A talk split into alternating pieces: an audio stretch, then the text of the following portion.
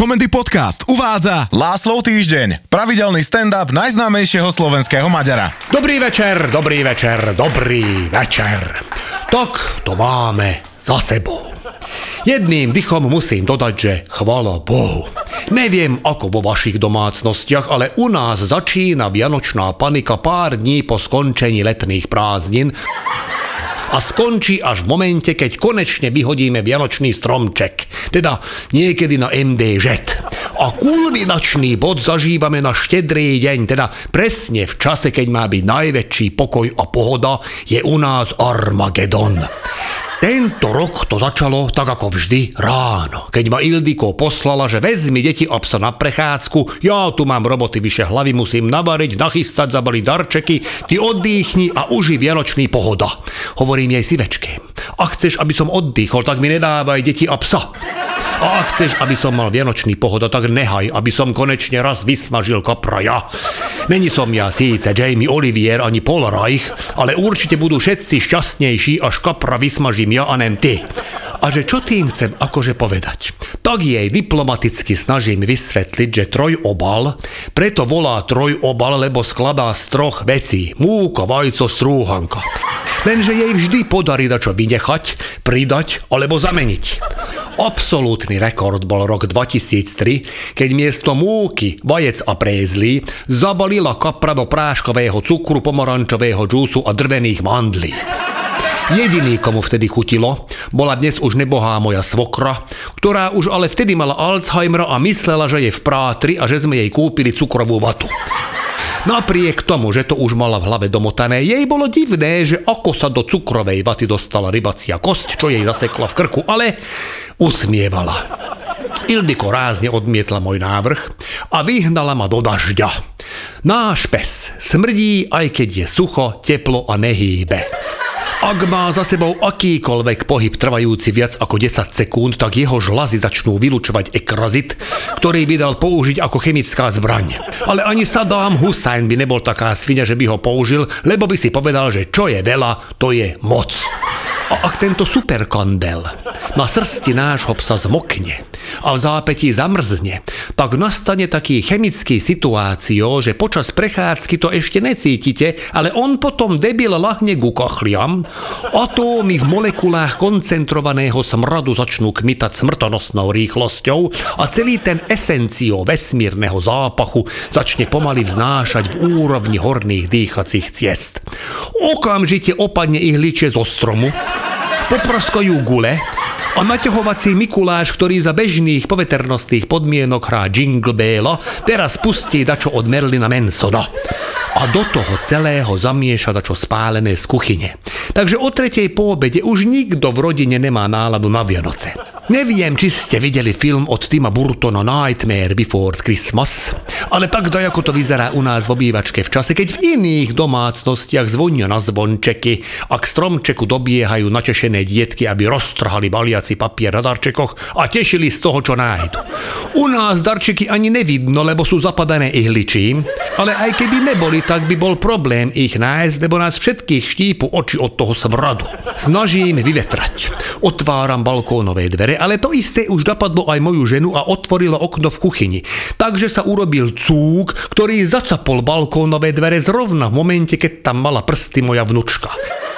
Spustila rev v takej tónine, že my sme to už síce nepočuli, ale náš pes to vyhodnotil ako vorovný signál a vybehol na balkón cez už zatvorené dvere a začala z neho striekať krv, jak si natrhol peru na rozbitom skle tejto fáze nočnej mory by už aj Tim Burton povedal, že toto už je moc a tento sekvencio by z filmu vystrihol. Nevedel som, koho skôr ratovať. Ildiko ujala našej vnučky a ja som išiel chytať psa. V tom šoku debil nepochopil, že ja mu chcem pomôcť, ale myslel, že ho idem doraziť, tak ma hryzol do nohy, ktorá ešte stále liečila z incidentu, jak som vešal na dome žiarovky. Po pol hodine prvá vlna Armagedonu začala ustupovať. Ja som mal na nohe mrazený špenát, vnučka mala prsty v krabici kapitána Iglo rybie prsty. Keď vytiahla ruku, tak sme nevedeli, či sú to jej prsty alebo lebo vytiahla pár tých rybacích. Farba aj veľkosť boli dosť podobné a psovi som nalial na papulu celú flašu mojej barack pálinky, ktorá mi dnes ešte určite bude chýbať. Ale tak ako COVID chodí po vlnách a ako už aj samo Chalúbka v básni Marha napísal, že Duní Dunaj a vlna za vlnou sa valí. Luna za lunou. Čo? Luna za lunou. Nem, vlna. Jak môže luna valiť? Jedna za druhou. Vy ste si slečno no čo švihli, ne? Predtým, ako ste prišli na môj štendap, že? No, až to je jedno. Dobre, podstatné je, že tá druhá vlna Armagedonu u nás začala tým, že netrpezlivý Ágošton vrhol pod stromček na darčeky skorej, ako sa sluší. Teda ešte predtým, ako sme zasadli k stolu. A keď zvadal autodráhu, tak nadýchol od vzrušenia, že a vdýchol do seba asi pol kilo ihličia a začal drhnúť. Chytil som ho za nohy a jak vysel dole hlavou, tak som mu začal trieskať medzi lopatky, aby som to ihličie z neho vytriasol. Kokot pesto zase zle vyhodnotil. Asi myslel, že útočím na jeho miláčika, ktorý mu ako jediný dovolí spať s ním v posteli a hryzol ma do druhej nohy. Toto celé udialo v čase, keď Ildiko začala s vianočnými tradíciami a išla práve prekrojiť jablčko.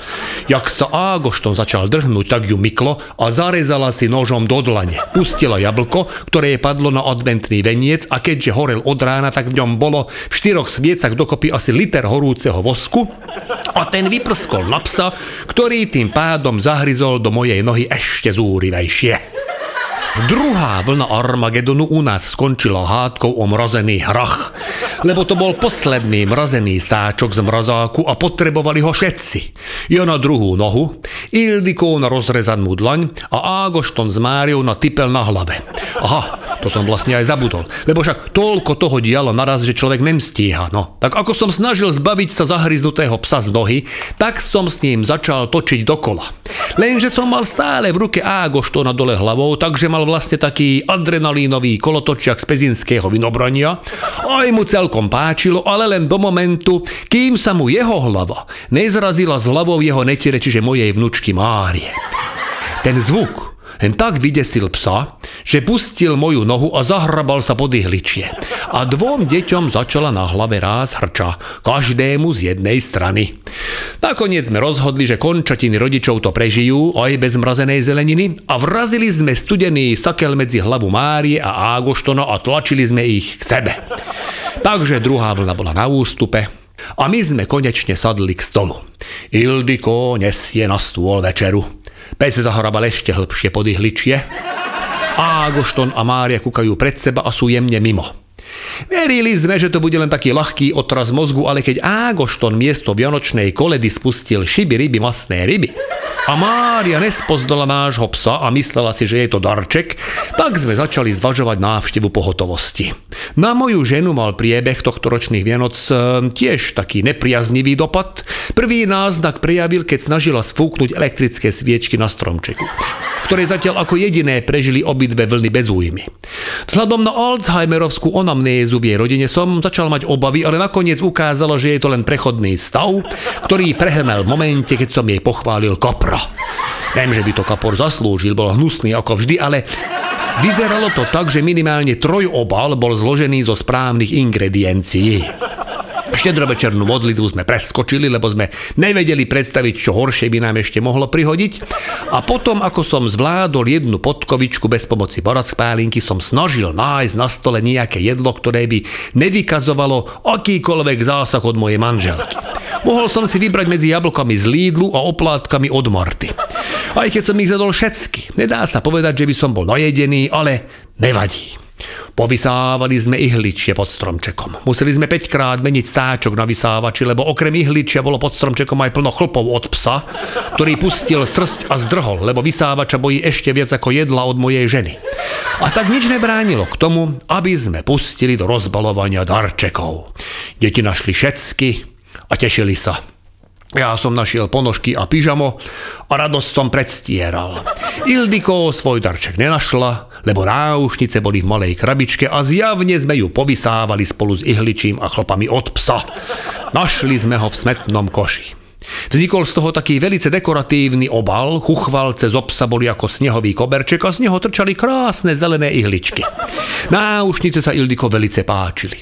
Alebo rovnako ako ja nechcela kaziť krásny večer a radosť, takisto ako aj všetky orgazmy predstierala.